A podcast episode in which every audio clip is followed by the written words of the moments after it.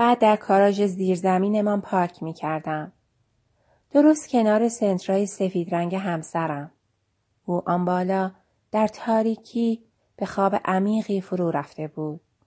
من به صدای موتور داغ ماشین که انگام خنک شدن تق می کرد گوش می سپردم و صدا وقتی فرو می خفت به طبقه بالا می رفتم. وقتی داخل خانه می شدم قبل از هر چیز نگاه می کردم ببینم همسرم هنوز خوابیده است یا نه. او همیشه خواب بود. بعد به سراغ پسرم می رفتم. او هم به خواب عمیقی فرو رفته بود. آنها از هیچ چیز بو نبرده بودند. فکر می کردن دنیا مثل همیشه است و هیچ تغییری نکرده. اما در اشتباه بودند. دنیا به گونه که آنها حتی فکرش را هم نمی کردن عوض شده بود. تغییر زیادی کرده بود. تغییری سریع. دیگر هیچ وقت مثل قبل نمی شد. یک بار ایستادم و به چهره همسرم در خواب خیره شدم.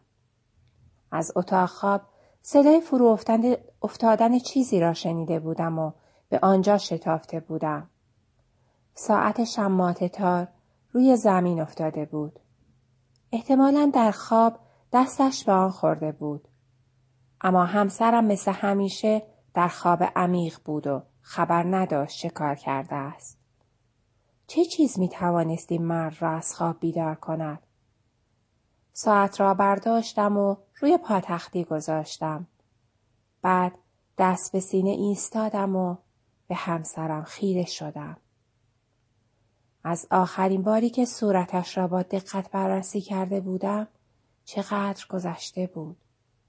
سالها اوایل ازدواج ما زیاد این کار را می کردم. این تنها چیزی بود که آرامم می کرد و به من احساس امنیت می‌داد. با خود می گفتم تا وقتی او اینطور آرام خوابیده است من در امان هستم. برای همین مدت زیادی او را در خواب تماشا می کردم. اما یک روز این عادت را ترک کردم. از کی؟ سعی کردم به خاطر آورم. شاید از آن روزی که من و مادر شوهرم سر اسم گذاشتن روی پسرم بحث ما شد. او یکی از هواداران این فرقه های دینی بود و از کشیش خواسته بود به این نوزاد اسمی ارزانی کند. دقیقا یادم نیست چه اسمی پیشنهاد داد. اما نمی‌خواستم بگذارم یک کشیش روی فرزندم اسم بگذارد. آن روز دعوای شدیدی بین ما در گرفت. اما همسرم نتوانست چیزی به هیچ کداممان بگوید. او کنار ایستاده بود و سعی می‌کرد ما را آرام کند. از آن به بعد دیگر احساس نکردم همسرم حامی من است. فکر کنم این تنها چیزی بود که از او خواستم و او نتوانست به من بدهد. او تنها توانست خونم را به جوش بیاورد. البته همه اینها به سالها پیش برمیگردد. من و مادر شوهرم مدت هاست آشتی کرده ایم. من روی پسرم اسمی را گذاشتم که دلم می‌خواست. بلاوه رابطه من و همسرم هم خیلی زود به حالت عادی بازگشت. اما مطمئنم این پایان نگاه کردنهای من به چهره خابیده او بود. حالا بار دیگر من بالای سر او ایستاده بودم و مثل قبل بی صدا به چهرش نگاه می کردم. یک پای برهنه از زیر پتو بیرون زده بود و زاویش آنقدر عجیب بود که انگار به کس دیگری تعلق داشت. پای بزرگ و زمختی بود. دهان همسرم باز مانده بود و لب پایینش آویزان بود. گاه به گاه پره های بینیش تکانی میخوردن. زیر چشمانش تکانی میخوردن. زیر چشمانش یک خال بود که اذیتم می‌کرد. خیلی بزرگ و زننده به نظر می رسید. چشمهای بسته و پلکای فرو افتادهش از آن هم زننده تر بود. آنطور که پتو را دور بدنش پیچیده بود شبیه یک احمق به تمام معنا شده بود. آنها که می‌گویند دنیا را آب برده و او را خواب راست می‌گویم چقدر زشت و زننده. او در خواب چقدر زشت بود. فکر کردم که فاجعه هست. او نباید قبلا اینطور بوده باشد. مطمئنم وقتی ازدواج کردیم خوش تر بود. صورتش محکم و گوش به زنگ به نظر می رسید. حتی در خواب عمیق هم نمی توانسته اینقدر بیریخت باشد. سعی کردم بیاد آورم که پیشترها چهره او در خواب چگونه بود. اما هرچه به ذهنم فشار آوردم چیزی یادم نیامد. فقط مطمئن بودم که نمی توانسته اینقدر زشت باشد. یا شاید داشتم خودم را گول می زدم. شاید او همیشه در خواب اینطور به نظر می رسیده. و من درگیر فرافکنی های احساسی خودم بودم. مطمئنم اگر مادرم بود همین را می گفت. اینجور فکر کردن ویژگی مرغ هاست. او همیشه روی این نکته پافشاری می کرد که همه عشقای کبوتری دو سال طول می کشن. حتی اکثر سه سال. مطمئنم که حالا به من می‌گوید اون روزا تو تازه عروس بودی. معلومه که شوهر کوچولی تو در خواب دوست داشتنی تر به نظر می رسید. مطمئنم که مادرم چنین حرفی می‌زد. اما همانقدر هم مطمئنم که این حرف درست نیست. همسر من در گذر سالها زشت شده است. صلابت چهرهش از بین رفته. پیر شدن یعنی همین. او پیر و خسته شده است. فرسوده شده. او بدون شک در سالهای بعد هم زشتر خواهد شد و من چاره ای ندارم جز اینکه با آن کنار بیایم. آن را بپذیرم و به آن تن دهم. همچنان که ایستاده بودم و به او نگاه می کردم آهی کشیدم. آه عمیقی بود و مثل همه آهها پرصدا. اما طبعا او را حتی کوچکترین تکانی هم نداد. بلندترین ناله دنیا هم او را از خواب بیدار نمی کرد. از آنجا بیرون آمدم و به اتاق نشیمن بازگشتم. برای خودم یک برندی ریختم و خواندن را از سر گرفتم. اما یک چیز نمیگذاشت تمرکز کنم. کتاب را بستم و به اتاق پسرم رفتم. در را باز کردم و زیر نور راهرو که به درون اتاق میتابید به چهره او خیره شدم. او هم مثل همسرم به خواب عمیقی فرو رفته بود. مثل همیشه. او را در خواب تماشا کردم. به چهره صاف و تقریبا بی حالتش نگاه انداختم. با چهره همسرم خیلی فرق داشت. هرچه باشد او هنوز یک کودک است. پوستش هنوز می درخشید و هیچ جای آن زشتی نمی زد. با این حال در چهره پسرم چیزی بود که من را آزار می‌داد. هیچ وقت به چنین چیزی فکر نکرده بودم. چه چیز من را به این فکر انداخته بود؟ آنجا ایستادم. دستهایم را به سینه زدم و به پسرم نگاه کردم. بله. بدون شک او را دوست داشتم. بی اندازه دوستش داشتم. اما بدون تردید آن چیز هنوز آزارم می‌داد و روی اعصابم راه می‌رفت. سرم را تکان دادم. چشمهایم را بستم و آنها را بسته نگه داشتم. بعد آنها را باز کردم و بار دیگر به صورت پسرم نگاه انداختم. ناگهان فهمیدم.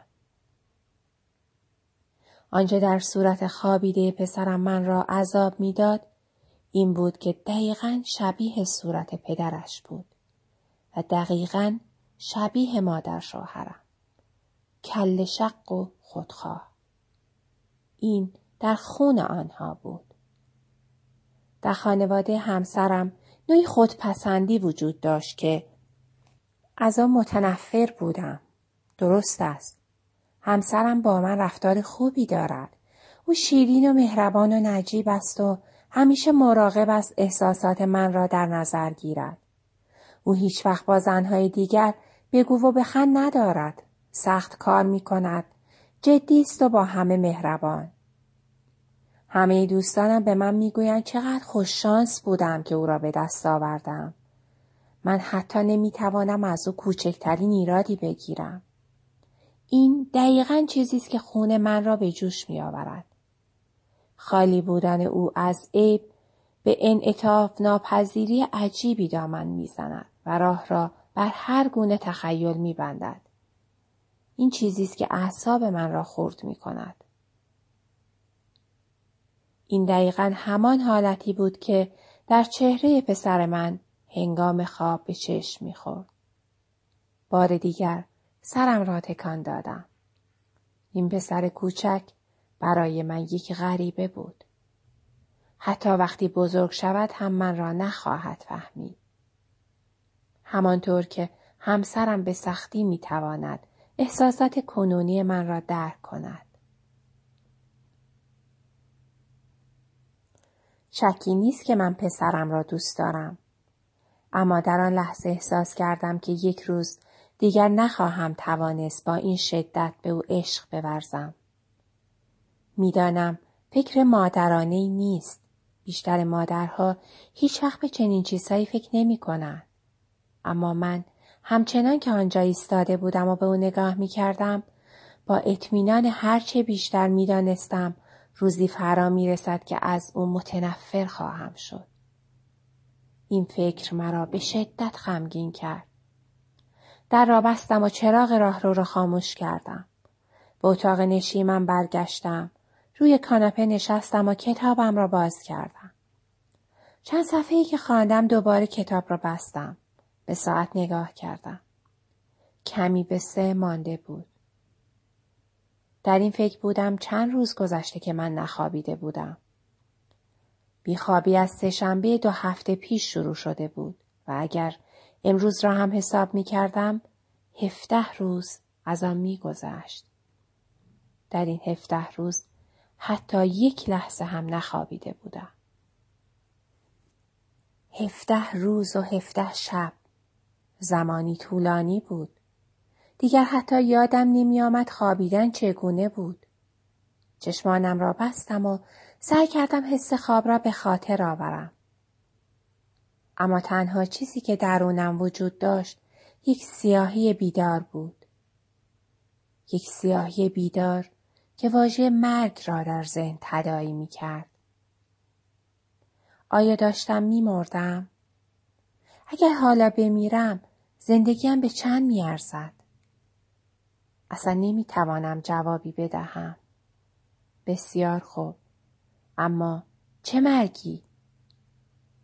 تا امروز خواب را نوعی مردم می دانستم. فکر می کردم مرگ امتداد خواب باشد. خوابی بسیار عمیقتر از خوابهای عادی. خوابی که از هر گونه خداگاهی خالی است. آرامش ابدی، خاموشی مطلق. اما حالا به این فکر افتادم که قبلا اشتباه می کردم. شاید مرگ هیچ شباهتی به خوابیدن نداشته باشد. شاید مرگ به کلی در مقوله دیگری بگنجد. چیزی شبیه این تاریکی بیدار. بی پایان و بی انتها که حالا درون خود احساس می کنم. نه اگر این طور بود خیلی وحشتناک می شد. اگر مرگ برای ما استراحت نباشد پس چه چیز زندگی ناقص ما را که چنین انباشته از فرسودگی است باز خواهد خرید گذشته از همه اینها هیچکس نمی‌داند مرگ چیست چه کسی توانست مرگ را به راستی ببیند هیچ کس جز کسانی که مردند هیچ زنده ای نمی‌داند مرگ چیست زنده ها فقط می توانند حدس بزنند و بهترین حدس هنوز هم یک حدس است. شاید مگنوی استراحت باشد. اما با تعقل هم نمی‌توان این را فهمید. تنها راه برای اینکه بدانی مرگ چیست این است که بمیری. مرگ ممکن است هر چیزی باشد. وحشتی عظیم ذهنم را فرا گرفت. سرمایی خنک کننده از ستون فقراتم پایین لغزید. چشمانم هنوز بسته بود. حتی توان باز کردنشان را نداشتم. به تاریکی غلیزی خیره ماندم که در برابر من گسترده بود. عمیق و بیسمر. همچون کیهان. من تنهای تنها بودم. ذهنم در تمرکزی عمیق فرو رفته بود و هر لحظه بزرگتر می شد. اگر اراده می کردم می توانستم نهایت اعماق کیهان را ببینم. اما ترجیح دادم نگاه نکنم. هنوز برای این کار خیلی سود بود. اگر مرگ این گونه بود، اگر مردن به معنای بیدار ماندن ابدی و خیره ماندن به این تاریکی بود، چه باید می کردم؟ بالاخره توانستم چشمهایم را باز کنم. برندی باقی مانده در لیوان را تا ته سر کشیدم. لباسهای راحتیم را در میآورم و شلوار جین و تیشرت و بادگیر می پوشم. موهایم را پشت سرم دو مسبی می بندم و زیر بادگیر می کنم. کلاه بیسبال همسرم را هم روی سرم می گذارم. در آینه شبیه پسرها شدم. چه عالی! کفشای ورزشیم را هم به پا می کنم و به گاراژ زیر زمین می روم. خودم را پشت فرمان می لغزانم. سویچ را می چرخانم و به صدای پیوسته موتور گوش می دهم. صدایش طبیعی است. دستهایم را روی فرمان می گذارم و چند نفس عمیق می کشم. بعد ماشین را در دنده می گذارم و از خانه بیرون می زنم. ماشین بهتر از همیشه حرکت می کند. انگار روی سطح یخی می لغزد. یک دنده بالاتر می روم تا ماشین راحتتر حرکت کند. از محله می‌زنم بیرون و وارد بزرگراه یوکوهاما می شوم. ساعت تازه سه صبح هست. اما ماشین هایی در حال حرکت انگشت شمارند. تریلی های عظیم از کنار من عبور می کنند و در مسیر شرق زمین را می لرزانند. راننده های آنها شبها نمی خوابند.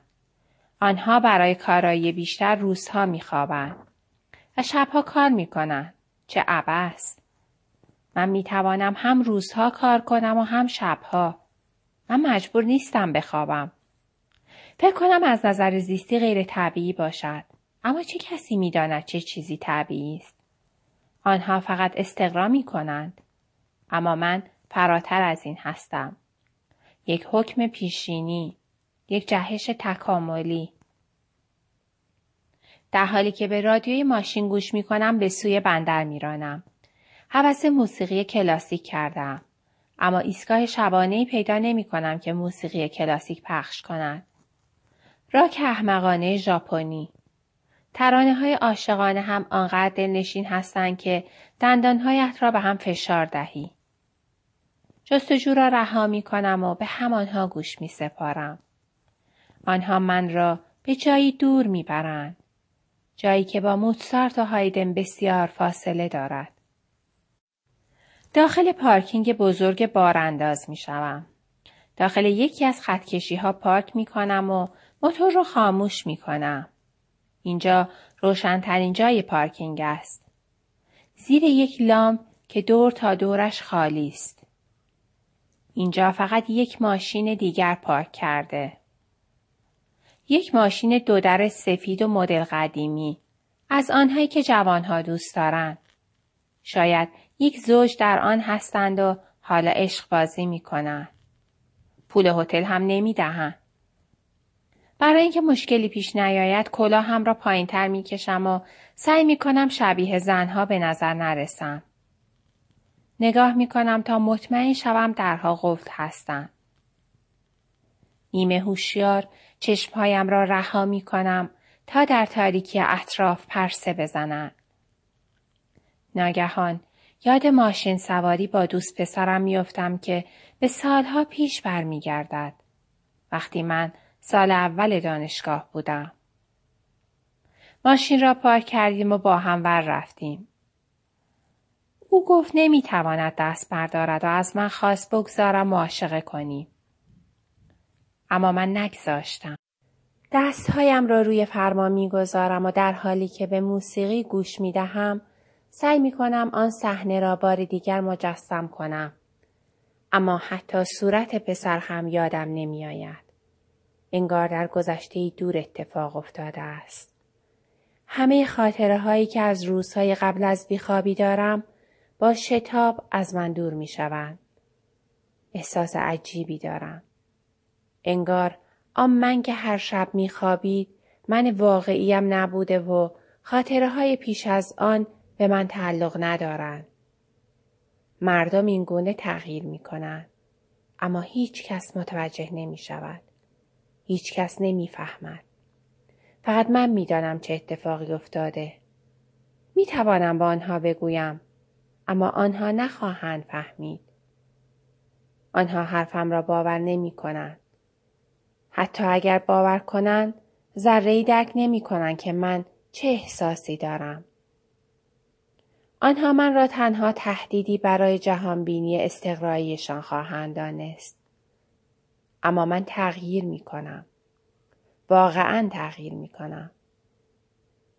چند وقت است اینجا نشستم؟ دستها روی فرمان، چشمها بسته، خیره به تاریکی بیدار. ناگهان به حضور یک انسان پی می‌برم و دوباره به خود میآیم. یک نفر آن بیرون است. چشمهایم را باز می کنم و اطرافم را می پایم. بله، یک نفر آن بیرون است. و سعی می کند در را باز کند. اما درها قفلند. سایه های سیاهی دو طرف ماشینی ایستادند. یکی کنار این در، یکی کنار آن در. نمی توانم صورتشان را ببینم و نمی توانم لباسهایشان را تشخیص دهم. تنها دو سایه سیاهند که آنجا ایستادند. سیویک من میان آنها احساس کوچکی می کند. مثل یک جعبه کوچک شیرینی. ماشین از این سو به آن سو تکان می خورد. یکی به پنجره راست مش میکوبد و می‌دانم او پلیس نیست چون یک پلیس هیچ وقت اینطور به شیشه نمیکوبد و هیچ وقت ماشین را تکان نمی دهد. نفسم را در سینه حبس می کنم. چه کار باید بکنم؟ نمی توانم درست فکر کنم. پهلوهایم خیس عرق شده. باید از اینجا فرار کنم. سویچ، سویچ را بچرخان. دست دراز می کنم و سویچ را به راست می چرخانم. استارت قژقژ می کند. موتور روشن نمی شود. دستهایم می لرزد. چشمهایم را می بندم و بار دیگر سویچ را می چرخانم. بیفایده است. صدای شبیه کشیدن ناخن روی دیواری عظیم. موتور می چرخد و می چرخد. مردها آن سایه های سیاه هنوز ماشین را تکان می دهند. ماشین هر بار بیشتر از قبل لنگر می اندازد. آنها می خواهند ماشین را چپ کنند. یک جای کار ایراد دارد. آرام باش و فکر کن. بعد همه چیز درست می شود. فکر کن. فقط فکر کن. آرام. با دقت. یک جای کار ایراد دارد. بله. یک جای کار ایراد دارد. اما کجای کار؟ نمی‌دانم. ذهن من از تاریکی غلیزی انباشته شده. فکرم به هیچ جاقت نمی دهد. دستهایم می لرزد. سویچ را بیرون می آورم تا بار دیگر داخل کنم. اما دستهای لرزانم سوراخ را پیدا نمی کنند. بار دیگر سعی می کنم و سویچ می افتد. خم می شوم و سعی می کنم بردارم. اما نمی توانم آن را در دست بگیرم. ماشین تکانهای شدیدی می خورد. پیشانیم محکم با فرمان برخورد می کند. نمی توانم کلید را در دست گیرم. به پشتی صندلی تکیه می دهم و صورتم را با دستها می پوشانم. گریه هم می گیرد. فقط می توانم گریه کنم. اشکها فرو می ریزد. درون این جعبه کوچک زندانی شدم و نمی توانم هیچ جا بروم. نیمه شب است. مردها ماشین را به جلو و عقب تکان می دهند و می‌خواهند آن را چپ کنند. پایان